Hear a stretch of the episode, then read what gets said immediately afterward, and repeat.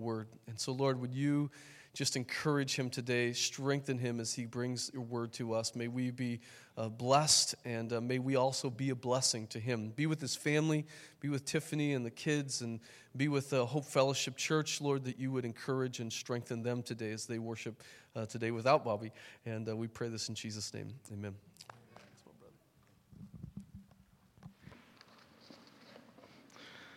Well, good morning, good morning. Oh, pre K, please. You're.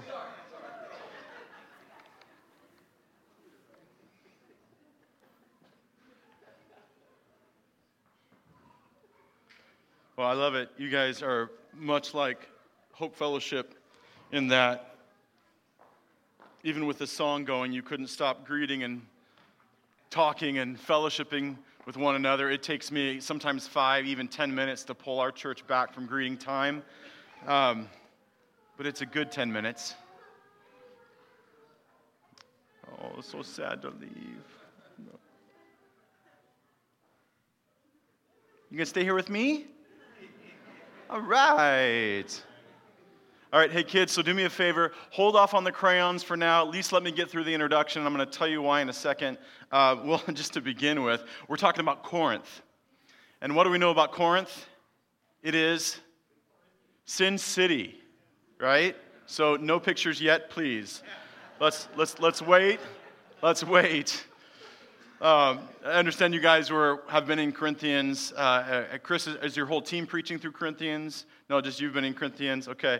Um, and man, it's just been so interesting as, as being, you know, six years ago, uh, we started planting. I started a church plant down in the Newburgh, Dundee, Beaverton. It's, it's kind of this outskirts of Portland area. And I was on a plane and I was talking to someone, um, and it was another pastor, and I told him what I was doing. He's like, oh, Corinth 2.0, huh? But here's the thing it's, it's not just Christians who know that the Northwest is a dark place. I was on another plane recently, sitting next to a different gentleman, and, and I told him, Yeah, I live in Portland. He goes, Man, Portland has more strip clubs per capita than any other city. He's not a believer. He's not a Christian. He has no reason to know this. What about Seattle? What's Seattle like? What's Portland? What, look what, where we live. But guess what? That was Corinth.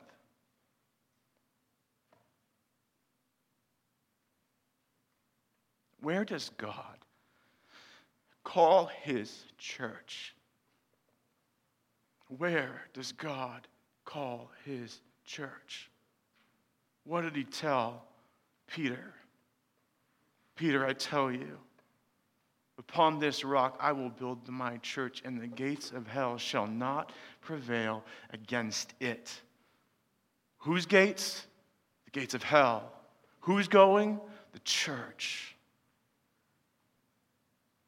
I am convinced God has called you here, has called Hope Fellowship to Portland, has called you to Lacey, to Olympia, to the Seattle area, to be his church, to press up against the gates of hell.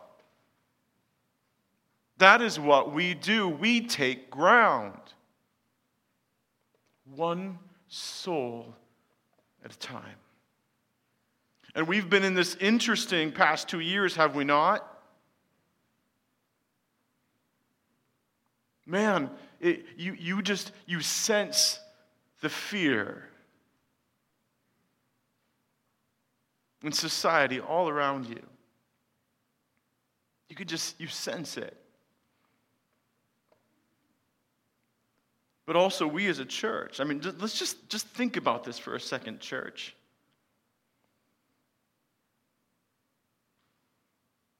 We are living in a time where cultural Christianity does not prevail.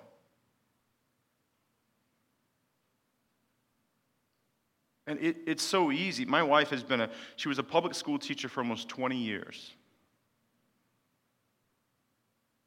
And so the whole tide of gender identity sexuality.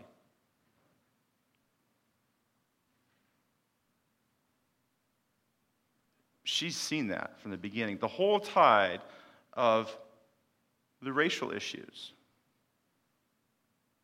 How, the, how does the media portray Christians?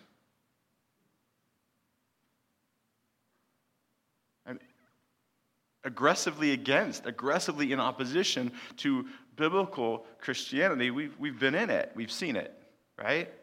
And, and let me just, let's just be honest. And I'll be honest with you. As I've seen this tide, as I've seen this wave forming, it, it has been a thought in my mind Dear Lord, should I move? Should I leave? At what point do I leave? Because the fear just raises. It, it, it, the fear has risen in me, in my wife. And it causes us, fear causes us to make decisions that aren't based in faith. Now, the name of today's sermon is To Shake the Dust and Faithfully Remain. And, and l- listen, let me just say this, and I'll say this now, because I understand we're, we're commissioning some people today, right? You're sending people out from your church body today who are moving, right? We want to send them out with grace and peace that God's Spirit would continue to lead them and take them where they're going. I'm still not okay with you leaving, Dan. That's because I love you, and I still need to beat you at ping pong. But here's the thing you leave because God calls you. You don't leave because you're running away from something. You leave because you're running to something.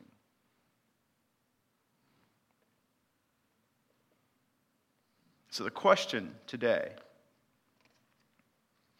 is what does it look like to shake the dust and faithfully remain? Here's the context, right? Paul's on a second missionary journey. I know you're not in the book of Acts. We preach expository sermons as well. We try to go through books. I know that's what you're doing, but guess what? You got me. I'm a guest preacher. Ha ha. I get to do what I want. Um, Paul's on his second missionary journey. Uh, and this was his pattern. He would go from, from town to town He'd reason in the synagogues, he'd reason in the marketplace. This was customary for traveling rabbis. Paul was previously known as a devout Pharisee. He had stuttered, stuttered? That's me. He had studied under Gamaliel, a famous rabbi and academic. Paul's missionary pattern was this he'd go preach in the synagogue, he'd gather a following. The Jewish leaders would get jealous, then they'd drive him out of the synagogue. Paul would shake the dust off his shoes his sandals. And then he'd go to the Gentiles. The Jews would then incite people against Paul. And some Gentiles would be incited against Paul. They'd create a mob against him. The government got involved. Paul was beaten, he was imprisoned, him and his team. Then they'd release him. The disciples would listen, listen, the disciples would rejoice. They would rejoice that they were worthy to suffer for the name of Christ, that they were worthy to be beaten, that they were worthy to be imprisoned, that they were worthy to be oppressed, that they were worthy to be afflicted. Friends, everywhere they went, trials, persecutions, beatings, arrests, public humiliation followed. And yet, Paul was not dissuaded. He had counted everything as loss for the sake of knowing Christ, that he may share in his sufferings,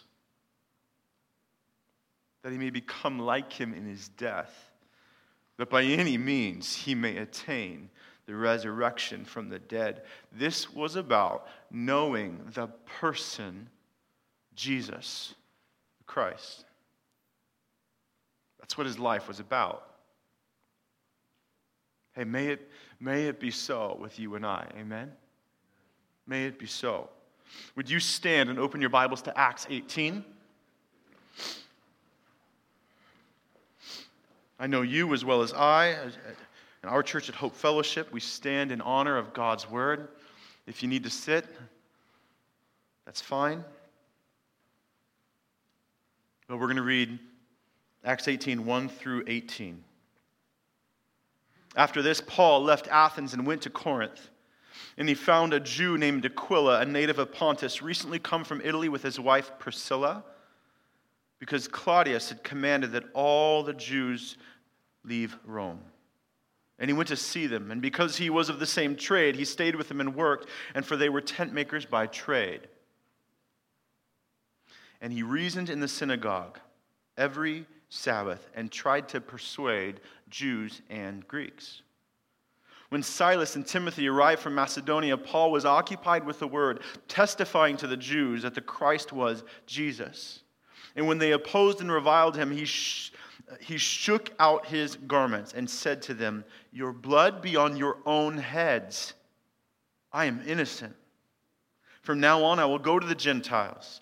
And he left there and went to the house of a man named Titius Justus, a worshiper of God. His house, get this, was next door to the synagogue. Crispus, the ruler of the synagogue, believed in the Lord, together with his entire household, and many of the Corinthians, hearing Paul, believed and were baptized. And the Lord said to Paul one night in a vision, Do not be afraid, but go on speaking, and do not be silent, for I am with you and no one will attack you to harm you, for I have many in this city who are my people. And he stayed a year and six months, teaching the word of God among them. But when Gallio was proconsul of Achaia, the Jews made a united attack on Paul and brought him before the tribunal, saying, This man is persuading people to worship God contrary to the law. But when Paul was about to open his mouth, Gallio said to the Jews, If it were a matter of wrongdoing or vicious crime, O Jews, I would have reason to accept your complaint. But since it is a matter of questions and about words and names and your own law, see to it yourself. I refuse to be a judge of these things. And he drove them from the tribunal, and they all seized Sosthenes, the ruler of the synagogue and beat him in front of the tribunal. But Gallio paid no attention to any of this. After this, Paul stayed many days longer, then he took leave of the brothers and set sail for Syria, and with him Priscilla and Aquila. Would you pray with me?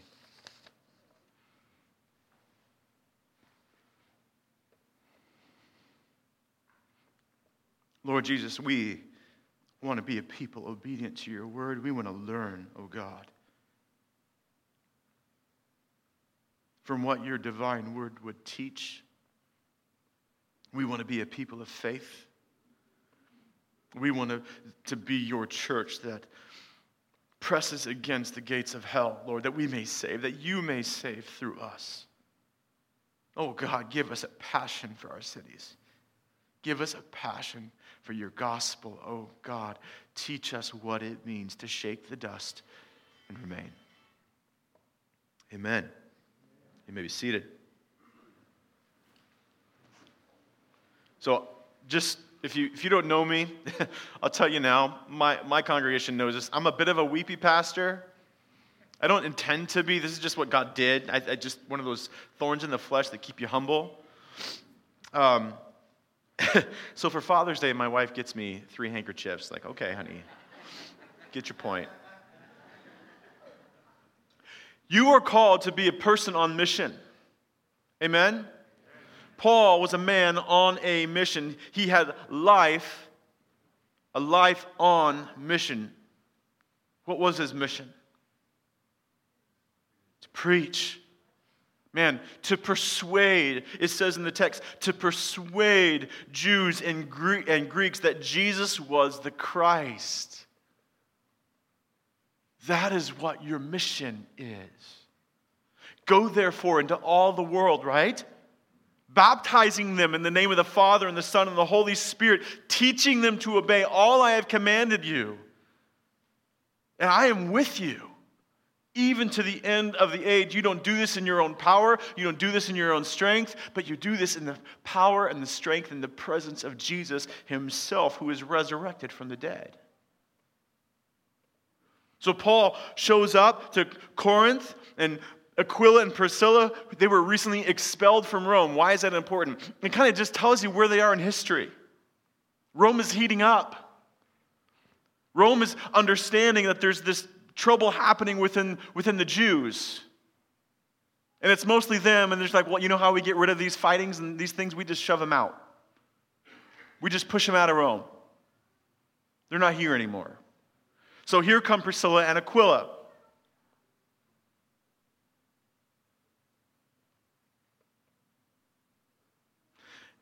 You can sense, again, that the temperature is just turning up little by little by little.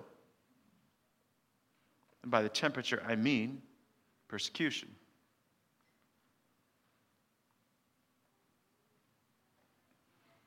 So Paul runs into Priscilla and Aquila. They make friends. They realize they're both Christians, right? They partner up.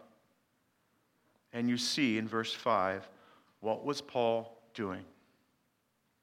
Paul was occupied with the word and he was testifying to the Jews that Christ, the Christ, the anointed one, the Messiah, the Mashiach, was Jesus. And friends, this is the foundation of all of Christianity.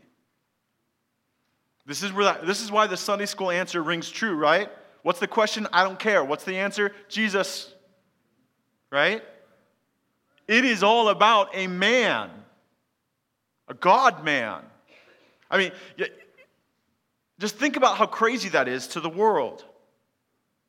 This isn't moralism. Listen, Christianity is not a self help book. It, this is not deistic, this isn't some kind of deistic moralism or therapeutic deism where God is just going to help you get better by better by better so you can be this glorious person. That is not the center of Christianity. You, the fruit of the Spirit that happens in you is a result of your view, of your beholding, of your knowing, of your loving God in the face of Jesus Christ. Your beautification is second, third, to beholding the beauty, the glory, the power, the majesty, the wonder of God in the face of his Son. I had a conversation with a guy, and, I, and this is a guy I know. He's one of the guys at our church, and many, many of you man camp guys, man camp, man camp. Many of you man camp guys know him. Scott, Scott Panita, the tree guy, curly hair, was roping people up in the tree, right? Like he has made it his mission, his mission in his tree business to pull guys in to which he can share the gospel. So the, one of the guys he has helping him right now on Saturday, the guys that declared, I, Satanist, maybe he said things like that. Scott's like, I'm really not sure he's a Satanist. He's more atheistic. He grew up in the church, but it was a cultural Christianity, and he thought it was all about moralism. And I'm having this conversation with him yesterday, and he's saying, because they were doing work at my church. And he's saying, Yeah, you know, uh, I really didn't really like Christians until I met Scott. You know, Scott completely changed that view for me. Yes. When, right? He said, You know, I studied a lot of religions, you know, and it's just so interesting that, you know, there's a lot of religions with the founder didn't, they, they didn't really think they should be worshiped. Buddhism, for one. Siddhartha Buddha didn't think he should be worshiped. He had all these points of, you know, this is what it looks like to live a good life, and people took those points and then they ended up worshiping him and deifying him. He didn't see himself as God. I turned to him and I have a relationship with him at this point. Like I made him a little coffee and I drew this thing. He's got this awesome beard, right? Brought him some coffee. Like we're, we're buds. Like, no, literally, I, I shake his hand. I even kind of give a man hug, you know? And I said, you know the crazy thing is? Jesus did. I, I think about how mind blowing our Christianity is we believe that a man is God and we worship him. He said, I am, he said He is the Son of God.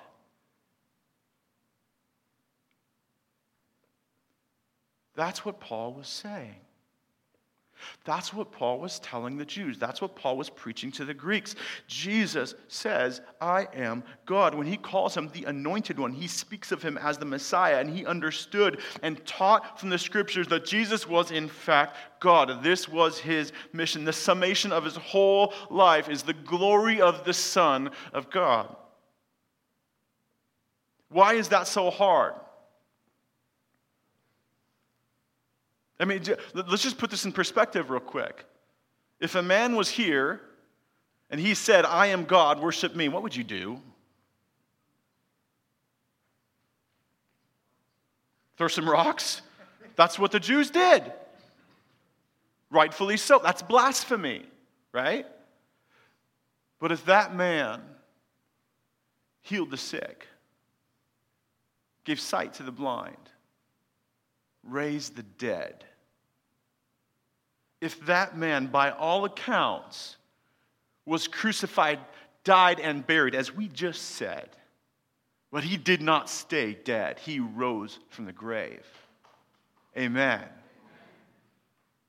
And that man says, I am God. Do you believe him? That is what we preach. That is what we teach, and it changes everything. And here's why. Look, it is so hard to say, to point to someone else and say, glorify this person, this Son of God. He is God. Why? Because we all want to glorify, let's just be honest, ourselves. Why is it so hard to accept that, that there is a man who is God? Because if he is God, then we submit to him. Then we worship him.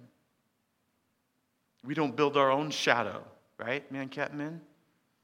We turn and we look at the Son and we behold the Son of God in all his glory. Friends, is your life on mission? Do you love the Son of God? Do you, do you behold him? Do you seek to behold him and know him and adore him? Is he the king of the cosmos? Who you love will determine what you do. Who you love will determine who you live for. Who you love will determine who you serve. Who do you love? Your life will be on mission. It will be a mission of and for your greatest love? That's the first question this morning, church. What's your life about? What's your mission? There's only one way to know who do you love? What happens next? Verse 6 And when they opposed and reviled him, he shook out his garments and said to them, Your blood be on your own heads. I am innocent. From now on, I will go to the Gentiles. He shook the dust. What is shaking the dust? What does it mean to shake it off? Sorry, I got in trouble the last two weeks for giving song titles. I guess I did this to. I could just see my wife rolling her eyes. She sits right about here. No Taylor Swift. Okay, check. To shake the dust is to declare the warning. It's to declare that the warning has been given and you will be held accountable for what you know. Who did he shake the dust towards? Pharisees, Jews, people who already had the word, right? Okay? It's a demonstrable sign that they understood that the prophet has done his job and his message was rejected. And God will has, have his full and perfect judgment upon the earth. To shake the dust out of clothing is to remove from the prophet every dust molecule of responsibility, for God will judge every dust molecule that rebels against his sovereign rule. We see two examples in Scripture. The one we're most familiar with is to shake the dust off the feet, off the sandals. What did Paul do? He shook the dust off his garment. To shake the dust off the feet is to declare the warning. The warning had been delivered, and now I move on. Now I leave. Now I go. Notice, Paul did not shake the dust off his feet. The shaking of the dust that we're referring to is seen in Nehemiah 5. And this is what happens here is the nobles of Israel, upon the return from the Jews, of the Jews to Jerusalem, were oppressing the poor. They were making them uh, leverage their property, their houses, their vineyards in order to buy grain and stay alive. An unjust scale is an abomination to the Lord.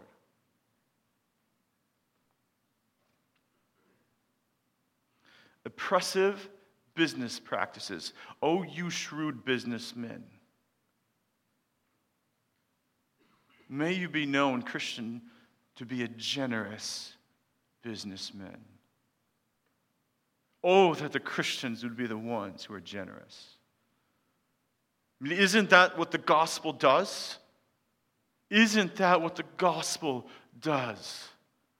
My life is a mission to make the Son of God known. It's not a mission to increase my balance sheet. Who cares? It's going to burn.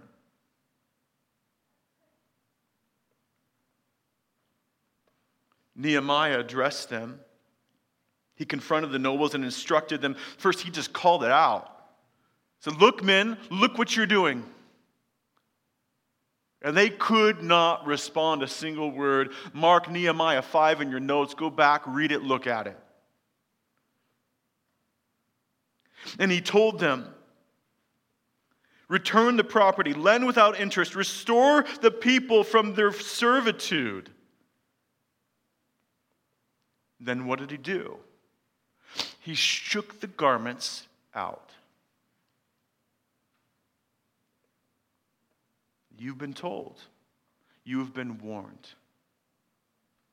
And here's what that represented it was a demonstrative sign by Nehemiah that God would shake out every man from his house and his labor who did not keep the promise that they made to restore to their own brothers their property, wages, and interest they charge, if they keep the people in slavery, keeping them from their home and the fruit of their labor, the nobles would then be shaken out from their house and from their business. Why is that important? Well, this is in essence what Paul was doing. In essence, Jews, you are withholding from the people of Israel the promise of salvation. You are keeping them in slavery, in spiritual slavery. The Son has come to set them free. The Messiah has come, and you would keep them bound. You would keep them enslaved to you and oppress them for your servitude. You nobles of Israel, you are not the good king who sets the prisoners free. Jesus is the king who sets the prisoners free. And if the Son has set you free, you are free indeed. Now, Paul added one more Old Testament reference here to this pronouncement upon the Jews at the synagogue. He declared, Your blood be upon your own head. This is a, re- a reference to Ezekiel 33. Write it down, put it in your notes. God declared Ezekiel the watchman of the people of Israel. I always kind of wondered what that reference was because I see, you know, these, all these Christian schools have the mascots. The one's the watchman. I'm like, ah, cool. Now I know. As a watchman, you deliver the warning to the town when invading forces or peril come. If the watchman blows the trumpet and warns people and they don't listen, their blood is on their own head. They bear the responsibility for it. If the watchman does not blow the trumpet and warn the town, the blood will be required of the watchman. The watchman is responsible. God used this analogy with Ezekiel, and he said this warn the wicked, warn the perishing. We must warn them. If the people do not listen to your warning, shake the dust from your garments. He will bear, they will bear the consequence, but you will preserve your soul. Church, we are to be people who blow the trumpet. I, I'm driving by here and I see love is love. We're celebrating Pride Month, right? Not we, the culture. Is it love? Is it love to disassociate yourself from people? Is it love? Is it love to step away from them, to refuse relationship to them? Is it love? Is it love to disconnect yourself in such a way that your warning means nothing? Is it love just to continue in a state of hmm, relative peace? We're just we're not going to have conflict about this, okay? We're just not going to talk about it. Is it love to let your neighbor, your brother, your sister, your family, your coworkers continue the path they're walking when their end is destruction? Is it love?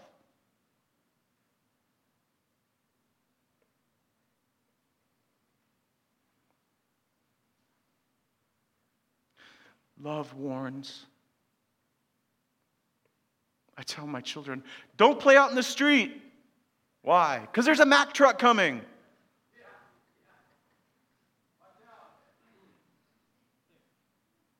I warn them because I love them. Now, there, there's something to how we do that. We're going to get there. But, church, we are to warn we are to warn. We are to blow the trumpet. We are to speak the truth in love. There are some who will hear the warning. There are some who will hear you. Look at verse 7 and 8. And he left there and went to the house of a man named Titius Justus, a worshiper of God. And his house was next door to the synagogue. I mean, let's just talk about how cool that is. All right, we're going to shake my dust, my garments over here. I'm going to go next door and I'm still right here. You see that?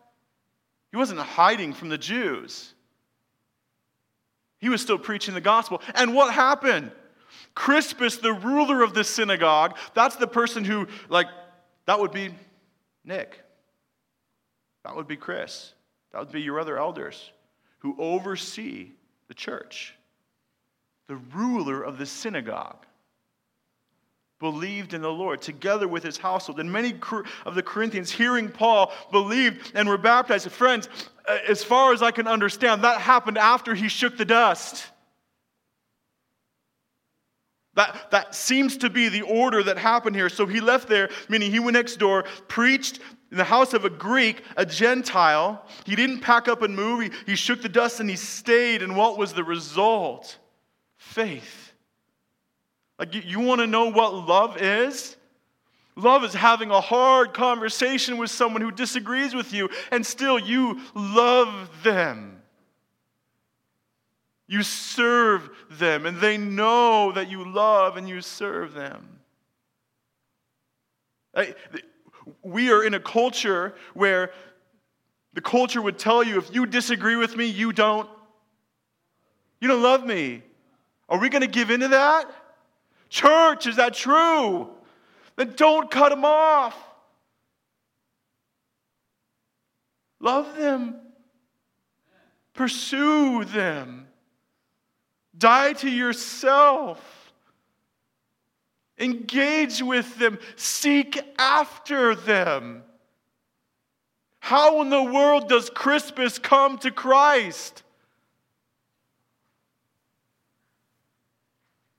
There had to have been a pursuit. The warning is real. Is the love real? That's the question. I yell when I'm excited.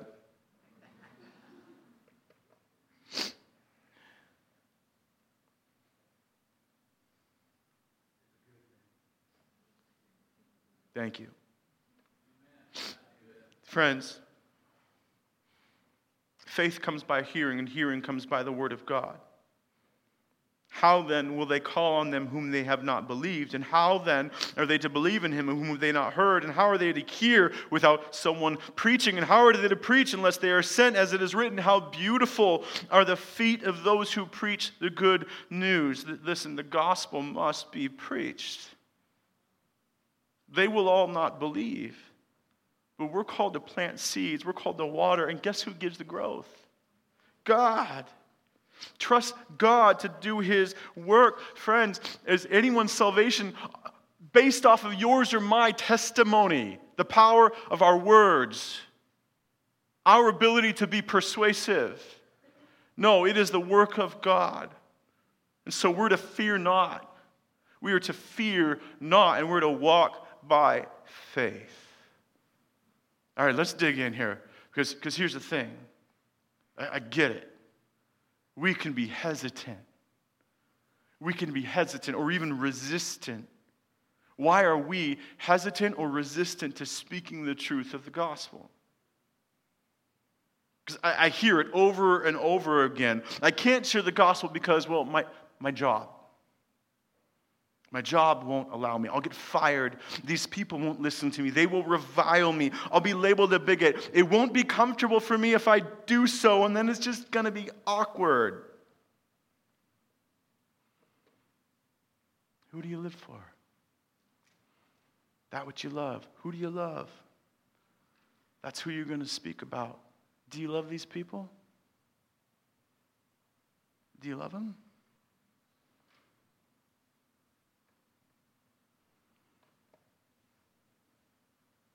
Paul, verse 9. The Lord came to him in a vision one night. My dreams are weird, they're never coherent. God didn't give me that gift. He said, Do not be afraid, but go on speaking, and do not be silent.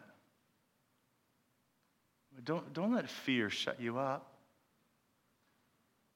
For I am with you, and no one will attack you or to harm you. Paul was just attacked. Just look, scroll back. Just a few chapters. Scroll a few chapters forward. It happens again. But then he says this For I have many in this city who are my people. Lacey, Washington, Timberline Baptist, Hope Fellowship, Hillsboro, Oregon. God has many in this city who are his people. Me say that again. God has many in this city who are his people. The gates of hell shall not prevail. We are the ones who advance. Do not retreat. Don't hide. Don't hide behind your comfort zone. Don't make decisions based in fear, but in faith. God is at work.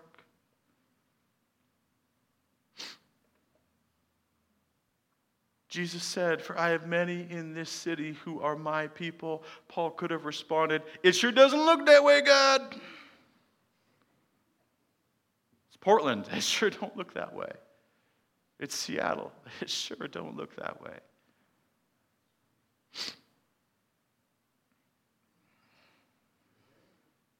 They're there. They're there. And look, I'm going to come back to it.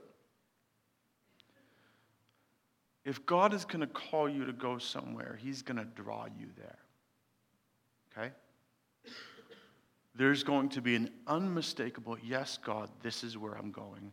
This is where you're calling me. Listen to that. Don't listen to fear.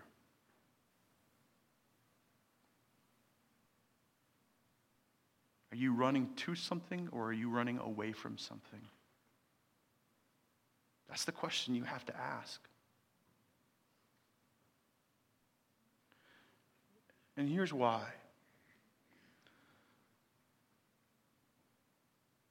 If you pack up and move, and look, we're, we're, we're Christians in the great Northwest. I mean, thank the Lord the sun came out so I remember why I live here, right?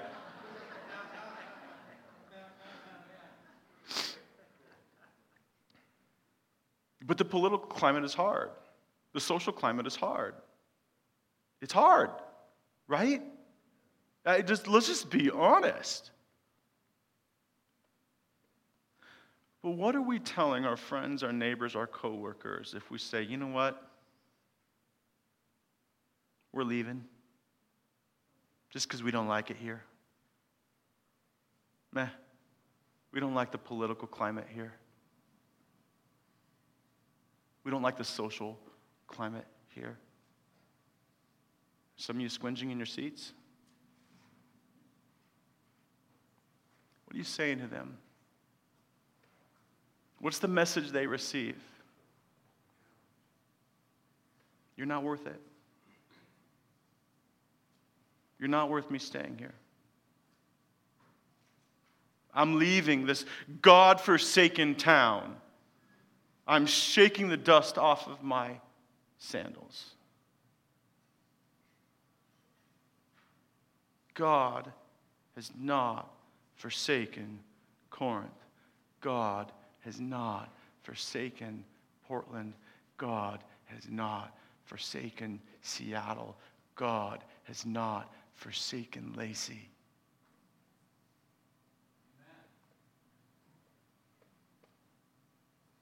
For he has many in this town, many in this city who are his people, friend. And God will protect you. God is, his, his protection is sovereign. Do you know you're invincible until you're not? You're invincible. Invincible until God has determined it is time for you to come with me. Who can touch you? until God determines it's time for you to come home. The body they may kill. Don't fear those who kill the body, that's all they can do. Fear him who could throw both body and soul into hell.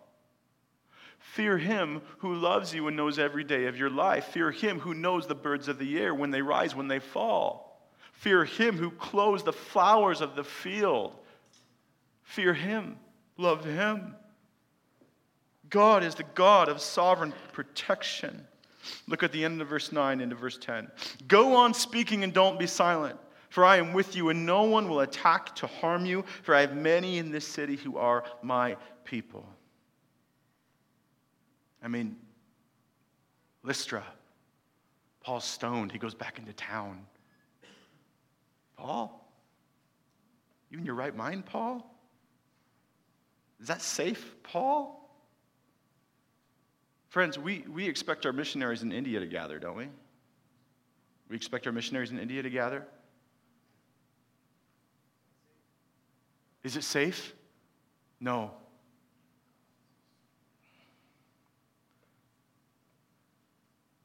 Worship is not safe.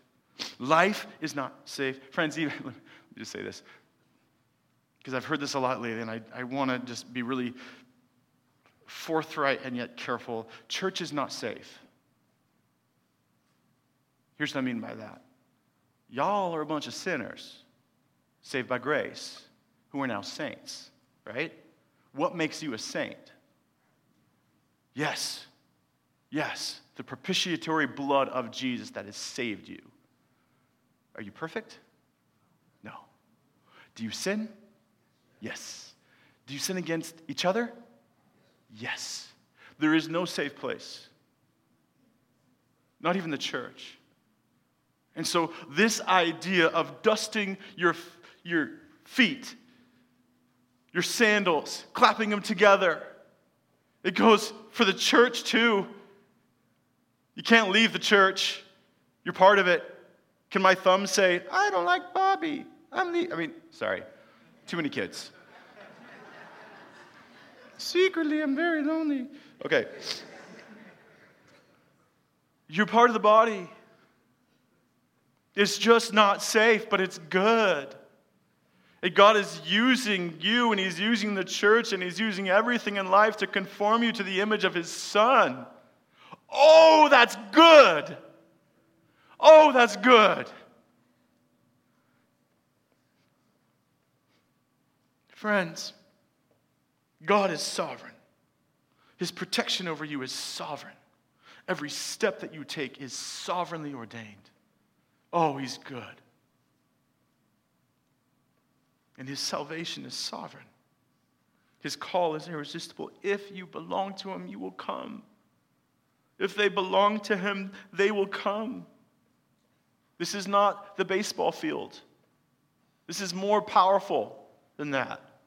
This is the voice of Jesus. John 10 My sheep know me, they hear my voice, and they follow me, and they come to me. And anyone who comes to me, I will not cast out. So here's the question, folks What is our part? What is our part, church? How do we walk in this world? How do we walk in this Corinth? How do we walk in this Lacey, Washington, this Hillsboro, Oregon? How do we do that? How are we to speak the truth of God to a hardened, angry, hostile world? Build relationship. Be the pursuer. Bring them to your house. Okay, you can't preach the gospel at your work invite them over for dinner. Show them you love them. Sit with them, ask them questions. Friends, the front door to the church is your fire pit, it's your dinner table, it's your coffee shop. You share, you will share the gospel with them because you love Jesus, because it's going to come out of you. Because if you're loving them, they're going to see that and then they're going to ask you questions. I, how much time do I have? Five more minutes. Okay. Ho, ho. I'm coming back. We're doing part two. Okay. I just declared that. That's not true. but now, Nick, it's on you, buddy. Hey, I'll just sum this up. And, and, and, let me just tell you that I've seen this play out time and time again. I, I'm just going to tell you about my neighbor. I've been at Hope Fellowship five years. This Sunday we celebrate five years just of God's faithfulness to us. And when I moved in, our church did not have a good reputation in our neighborhood. I live at the church, I live in the parsonage in the back. And Chris, I think you, you saw this one brother with me. You walked out and we walked back, and you're like, yeah, he's, uh, he doesn't want to be talked to. Saw him in the grocery store last night, gave him a hug. How? Honestly, it started with smoked cheese. I took over to him the fragrance of Christ in smoked cheese. I, I kid you not. I just continued to pursue. And a lot of his responses are, meh, hmm, yeah, uh, yeah, uh, uh. They, they weren't welcoming. But then little by little, something happened. We began having a conversation. He told me, Bob, you know what? I don't care. Like, listen, you can believe whatever you want, but just don't, don't you ever push on me your beliefs. Five minutes later, he asked, What do you believe? I'm, I'm serious. This is like baffling to me. I'm like, okay, Lord, I'm here. Here we go. This is the grace of God softening a heart. The heart of a man I wouldn't have assumed that I'd be sharing the gospel with. I shared it with him three times that night. Just the other day, I'm over there. His mom's there, his girlfriend, living girlfriend's out. Wonderful lady. I love her, actually. We're good friends, to the truth at this point. We've had several conversations. He asked me, Hey, what do you think God is like? I said, Well, what do you think God is like? I said, He's like Zeus. You know, I picture this Zeus, you know, and we begin to have this conversation about God's power, but also His mercy and His grace. And it goes on for 15 minutes. And his mother's there witnessing this. I waved at him as I drove out this morning at 7 o'clock in the morning as he's sitting in his normal place in front of his garage. I don't know. I don't know if he's ever going to come to faith, but what I do know is he's heard the gospel and he knows I love him. And I tell him that, and he calls me his friend. He told me yesterday, where I ran my card into him because that's what men do. At the grocery store, my wife was like, What are you doing? I'm just kidding. She, she knew what I was doing. And I said, Hey man, how you doing? And he goes, Dude, honestly, oh, you know what? I need, I need confession. Do you do confession? It's like, I'm Baptist, not Catholic. I mean, we believe that, you know, yes, you confess your sin. So, oh man, oh, yeah. But here's the thing there's a relationship there.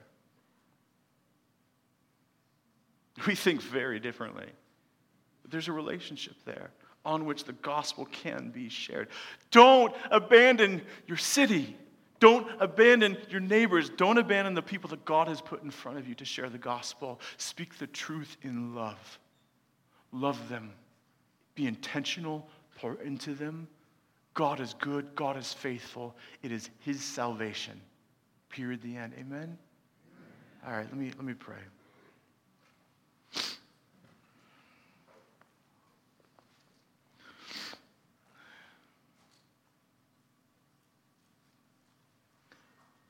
Lord, I know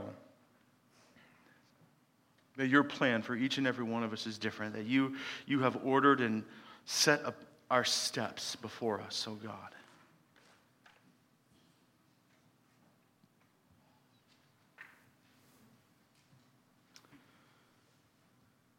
And you, you put us divinely put us in places, Lord, with the neighbors we have, with the people we have, and the work situations we have. And I also know that there is a time. There is a time to leave. Paul was ushered out of cities. Paul was sent from town to town. Lord, I, I pray that we as your people would follow your leading, your prompting, that we would act in faith and not in fear. Lord, that we would be a people who love you. Lord, and our life would be a, a mission that others would know you, that others would see the same love that we have, the same God that we have, this God become man because he loved us.